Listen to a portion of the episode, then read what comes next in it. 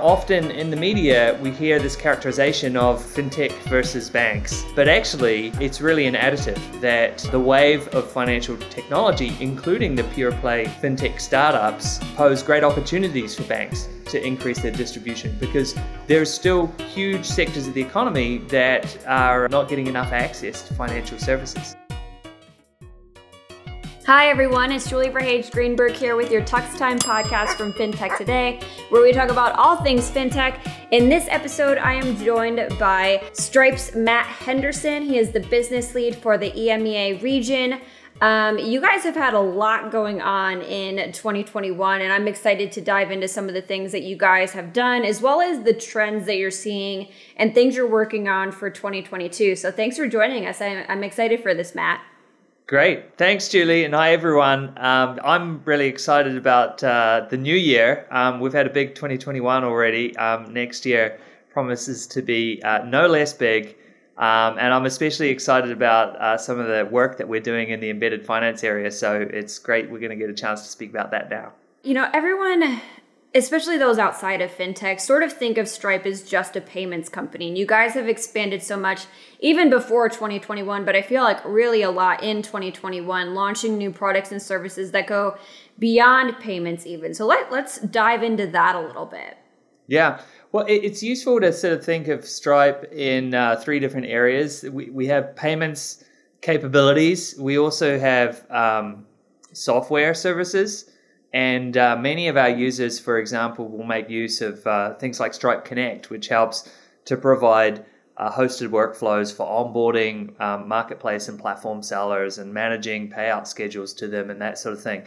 Um, so we have multiple software products. Uh, we then also have um, financial services products, and um, and you know really we started off uh, doing embedded finance to the degree that payments is embedded because we were providing payments as a um, as an, an, API and as a toolkit for developers. Um, and that's the same way that we're uh, delivering our SaaS products and our financial services products. And so, with the likes of Stripe Treasury, Stripe Capital, and uh, issuing through Stripe, card issuing through Stripe, all of these products are products that are really aimed to be embedded within our customer's own service. Yeah, and it, you know, embedded finance really took off in 2021. I mean, there were pieces of it that were happening before that, but it really became a term, became a thing in 2021. What sort of themes do you see happening there, both in your region as well as other parts of the world, since you guys are a global company?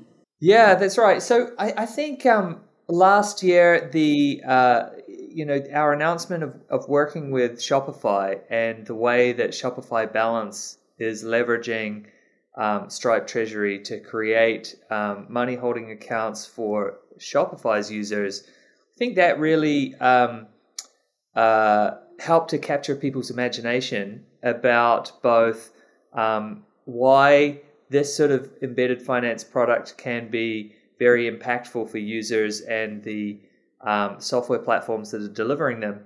Um, and I think it helped to also prompt people's imagination about the sorts of use cases that they too could build. Um, but in truth, you know, there's other products that, if you go back further, um, you know, many of the ways that our users are um, constructing um, different sorts of product experiences using things like card issuing um, the, these things even even predate that kind of embedded bank account type product, um, and and I think part of the reason why it has become um, sort of in the zeitgeist, if you will, over this past year is simply that there's a lot of value to create. I think the um, this is an area where um, small businesses, in particular, um, have much to gain from improvements that uh, that can be had with, with embedded finance products. Um, they have not yet been served as well as they could from the traditional finance sector. And so I think that's part of the reason why this has captured so much attention. Yeah, one other thing that you guys recently did, and I want to uh, dive into with you just because I have less of a insight into what's going on in EMEA than uh, the US and other areas that I tend to focus on, just given that that's where I am, and there's so much going on here already. Um, but it, Stripe Capital is something that you guys launched uh, basically right before the pandemic. It was like September, October of 2019. Um, what what sort of data and trends have you seen in your region? Because as we mentioned in the pre-show, the UK is starting to go on a few more lockdowns. There's other things. Um, whereas the US, a lot of it feels very open at this point, which makes it so I would think entrepreneurs, their businesses are running more normally than having to close down. Yeah, that's right. So, of, of the three products, um, we have Stripe issuing, um, commercial card issuing in uh, in Europe already. Uh, we haven't yet launched uh, Stripe Capital or Stripe Treasury, um, but we're you know ambitious about extending all of our products um, uh, across the world and bringing them to the EMEA region. Um, we have, you know, just in terms of how these things are doing, um, there's some really exciting uh, news that we have around Stripe Capital is just the way that it's uh, impacting businesses in the US. And so um, we have analyzed the businesses that have taken Stripe Capital loans um, over its journey so far in the US market and actually, these businesses have on average grown their revenue 114% faster uh, than the comparable businesses that haven't taken on the loans. And you know, it's it's. I mean, that's a huge difference. Clearly, like more than double the business. And and the reason is um, that these are small businesses that are using the money to choose to hire somebody for the first time, choose to uh, increase their inventory beyond what was possible. And it's just opening up new opportunities for growth. Um, we have examples of uh, the, there's one uh, Tiny Stoves, a business in Idaho that um, was able to move out of a tiny space for inventory and actually start to um, use a proper warehouse for the first time. And that then enabled them to substantially grow their business. And those sorts of stories, I think, are really um, kind of on mission for Stripe because we want to increase the GDP of the internet, and actually. Um, uh, that that mission, uh, how better to serve it than um, than through the aggregation of of thousands and hopefully eventually millions of businesses who will have stories like that, who are able to grow um, through the use of some of these products the fascinating thing to me too is that someone might not even technically be a Stripe user and be able to get something like this. They might be a Shopify user and see the the capital product embedded in one of the offerings. So then you know it really expands your reach quite a bit. Oh, exactly. You know, we we we talk with pride that we're an infrastructure company, um, and and what that typically means is that the end user or consumer of the service of the technology um, will will not be exposed to our brand at all, but um, but is actually being served often by a software platform that they're interacting with. And um, one of the uh, great opportunities with embedded finance is just the way that um, different sorts of software platforms. So you think of um, e-commerce hosting platforms like the Shopify's and Wix and WooCommerces of the world. Um, and then you've got um, B2B SaaS companies that um, will often uh, help small businesses to uh, manage inventory, take orders, um, uh, help to generate demand. And so these are sites like uh, you think of Housecall Pro uh, for plumbers and other tradespeople, um, Jobber, for example, another um, another uh, platform for for tradespeople. And these sorts of software companies um, are often the ones that uh, that grow to have the best understanding of the businesses that they serve. And so, where uh, a a plumber in the past may have had to have gone to a bank who's using a sort of a generic process to try to understand should I loan this person money, um, and it's hard for them to understand how a one person business is going to change when they become a two person business. Um, a platform like a Jobber or a Housecall Pro can uh, can look at the the plumber's reviews and know that they're legitimate and know that they're better than peers and know that that can be translated to growth. And, and so um, there's a much more informed way when you're looking at it uh, with some sort of sort of industry specific focus and when you're informed by these new types of data and so um, these software platforms are really more efficiently able to address different parts of the economy more efficiently than the traditional finance sector ever has in the past. And that uh, stands to benefit for multiple parts of the economy. So, you know, not only will it mean small businesses will be able to get loans that they would not have otherwise, uh, it also means you've got a, a, ton of interesting software businesses out there who can now have more things to sell to their users and more services to provide to their users. Um, and to the traditional finance sector, it can often mean that um, that banks uh, simply can actually now serve a greater part of the economy because um, loans that might have been inefficient for them to analyze and work out how to get distribution to are now being opened up by the combination of software platforms and infrastructure providers like Stripe. When someone takes a loan from you guys via Stripe Capital, you know, what other things do you do to make sure that, you know, they are as you mentioned, they, they typically grow a lot more than other companies of their size. So what other things are are coming with that in order to make sure that they are thriving and using the money correctly and things like that? And I ask because oftentimes I know that you take like a portion of their monthly recurring revenue to pay back the loan. It, it's structured a little bit differently than what it might be if they took a loan elsewhere. Yeah, so eh, the main, um, uh, I think a, a key criteria is that these are businesses that have a history with Stripe and Stripe's users.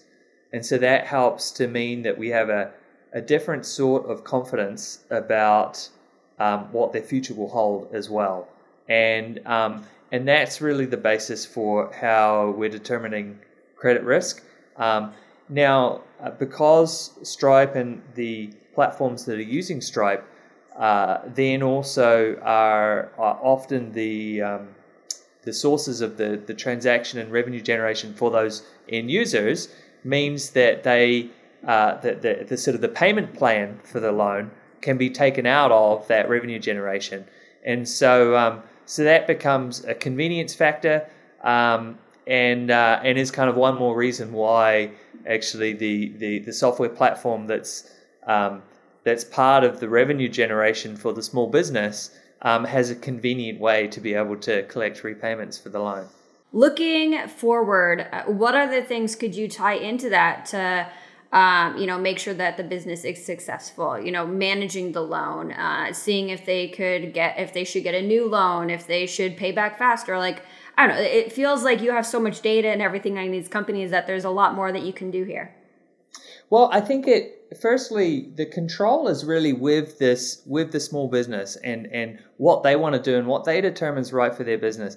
We, um, it's amazing. Uh, of all of the businesses that have used Stripe Capital so far, only five and a half percent of them had ever had a loan before, and so um, they these are businesses that um, you know they they they're really uh, typically this is the first time they're um, using uh, using funds to help to expand their business, and we think that for many of them, it'll be the first step in, in a pattern. That actually, there's a whole um, path of scaling this company that's going to become possible. And it might be that there's regular times of the year when um, when uh, loans can provide the, for example, the inventory pre-holiday season that helps them to reach new heights each holiday season of the year.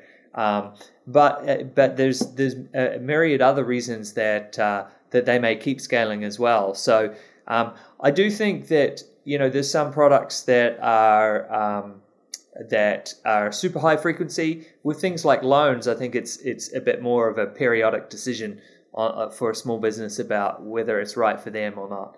Um, now, part of your question is uh, is also about sort of what else and, and beyond beyond that. So um, you know, there's there's uh, already quite powerful use cases through this combination of the ability to hold funds, the ability to loan funds, and the ability to um, use card issuing as a way to sort of manage the spending of funds. And so um, we have. Uh, I'll give you an example from the, the, the, of, of the way our users are being creative in um, in, in this. there's a, a, a business called AtoB um, that provides um, essentially like uh, uh, uh, logistics management um, software services for um, for trucking for, for trucking haulers, and they are able to use Stripe issuing to generate um, uh, cards, spend cards for drivers that for things like fuel, other expenses that they're incurring en route, and the way that they're able to manage this process through a dashboard, issue, uh, control the issuance of specific cards, what the money can be spent on, how much can be spent on. Um, there's a whole sort of set of rules that they can create in order to use this to manage expenses in a, in a creative way. And for a business like AtoB, what it's doing is um, enabling them to create a richer product experience for their customer who's managing a trucking business. Um, and then and then the, the consumers of the service are often the drivers themselves. And so you get this sort of whole supply chain of people that are now um, using this combination of financial product and software product. And um, you know, it's often the, the sort of the first of its kind that in the past they would have been scribbling on paper and, and using cash and so on. And so um, products like this are just are just really opening up efficiency and new possibilities in the market. You guys have made the decision to work with banks quite closely on a lot of these things. Talk to me a little bit about that decision and how it's impacted how you've rolled out these new products. Yeah, so so Stripe, um, we partner with uh, already uh, over fifty banks um, worldwide, and we we distribute funds in in um, paying out uh, routes to banks, even even in much greater numbers around the world. We um, so Stripe's a company that has um, that has evolved to really um, uh, help to bring together um, the the fragmentation of the payments landscape and um, and work with the existing operators in that landscape. And as we enter these new products, you see a similar sort of pattern happening. And so with Stripe Capital and with Stripe Treasury, we're partnering with banks like uh, Goldman Sachs, like uh, like Barclays, and uh, we're doing this to um, uh, with Stripe Treasury, for example, to um, programmatically generate accounts that our platform users are providing to their customers. Um, but ultimately, these are accounts that are held with these banks that we're partnering with. And so, you know, in in the same way that um, uh, the the if you're a, a, company that wants to really weave a, a, product into your software, you need the service to um, have the equivalent of the elegant API and the strong documentation that Stripe's known for for payments. Um, it's very difficult for a company to bring all that together from the traditional finance sector. Um, and so by working with a company like Stripe, we help to um, make the traditional finance sector feel as um, elegant and composable and developer facing um, as we have done in payments. And we're doing this now with bank accounts and loans and card issuing and um, hopefully more in the future. And, um, and, and in that way, we really bring greater distribution to the banks. And so you know, often in the media we hear this characterization of kind of fintech versus banks, um, but actually uh, it's really an additive that uh, the wave of financial technology, including the pure play fintech startups, um, pose great opportunities for banks to increase their distribution because there are still huge sectors of the economy that are um, not getting enough access to financial services. The last time I spoke with you, you guys had just acquired Paystack, which was a Nigeria based startup that does a lot of similar things that Stripe does in Africa. Talk to me a little bit about how that's going. I want an update. Yeah, so um, I mean, it, has been great working with the team at Paystack. Um, they're uh, super talented, moving fast. Um, since we last spoke, Paystack has uh, launched in um, South Africa and Ghana. Um, working on more countries to come. Um, they're also uh, starting to pilot a uh, an in-person payments product uh, similar to Stripe Terminal, um, and they've grown their org a lot in uh, in the course of this sort of investment and expansion of their business. Um, so there's still a ton of growth ahead for Paystack. They're already really having an impact on the internet economy in Africa. Um, and as time goes on in the future, we'll be able to create more um, seamless transitions between Stripe service and Paystack service, which we think will be a great enabler for um, businesses in Africa selling around the world and uh, global businesses that really um, see opportunity to do business in Africa. So, um, uh, fintech in Africa in general is is been a uh, a super theme of the last couple of years. So we'll see a lot of innovation come from the region. Matt, thank you so much for joining us today. I really appreciate this. If anyone wants to stay up to date on what you and your team over in EMEA are doing, what's the best way for them to do that? I know you have a Twitter. Yeah, well, you can follow me on Twitter. Um, I'm on LinkedIn, uh, Matt Henderson at Stripe. And um, uh, you know, while you're at it, follow the Stripe Twitter account as well. Um, it's hard for me to keep up. There's so many new features and things that are that are shipping every day that um, that, that that's a more reliable source than uh, than me. One other reliable source, although we cover way more than just Stripe, would be going to fintechtoday.co, signing up for our newsletter, and you'll stay up to date on a lot of these things. Maybe not everything, because like Matt said, you guys are up to so much. I don't think I could fit it all in the newsletters. Um, but I appreciate you taking time before the start of 2022, and let's chat again before it's been a year next time. that would be great. That'd be great. Happy holidays. Thank you. You too, Matt.